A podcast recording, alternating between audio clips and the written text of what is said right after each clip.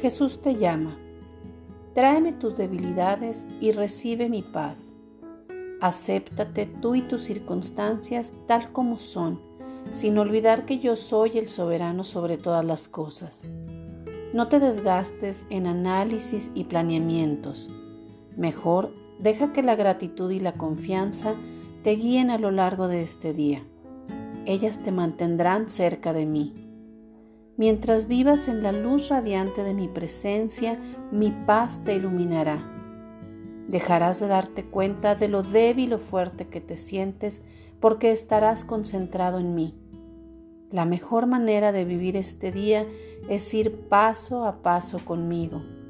Prosigue esta jornada de intimidad confiando que el camino por el cual vas te lleva al cielo.